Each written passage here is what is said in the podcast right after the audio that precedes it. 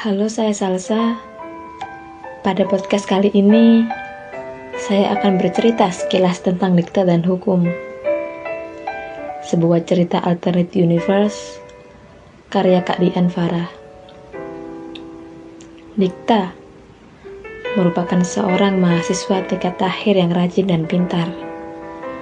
Sedangkan Nadira, seorang anak SMA kelas 12 yang malas.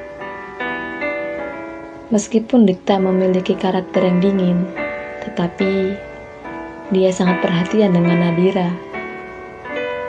Mereka sudah berteman dari kecil, layaknya kakak beradik. Hingga pada akhirnya, mereka terjebak dalam perjodohan kedua orang tua mereka. Tidak mudah bagi mereka menerima perjodohan tersebut.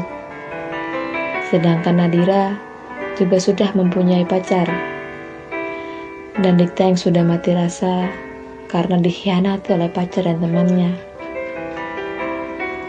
Dikta merupakan orang yang sangat tertutup dengan masalah pribadinya.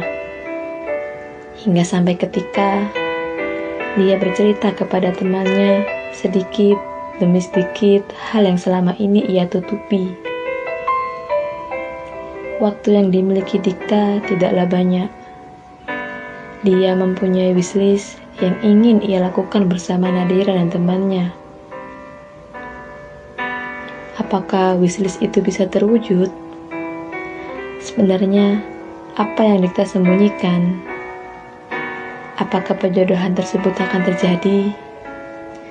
Semua jawaban itu bisa ditemukan dalam episode pertama podcast Dikta dan Hukum yang akan tayang minggu depan. See you!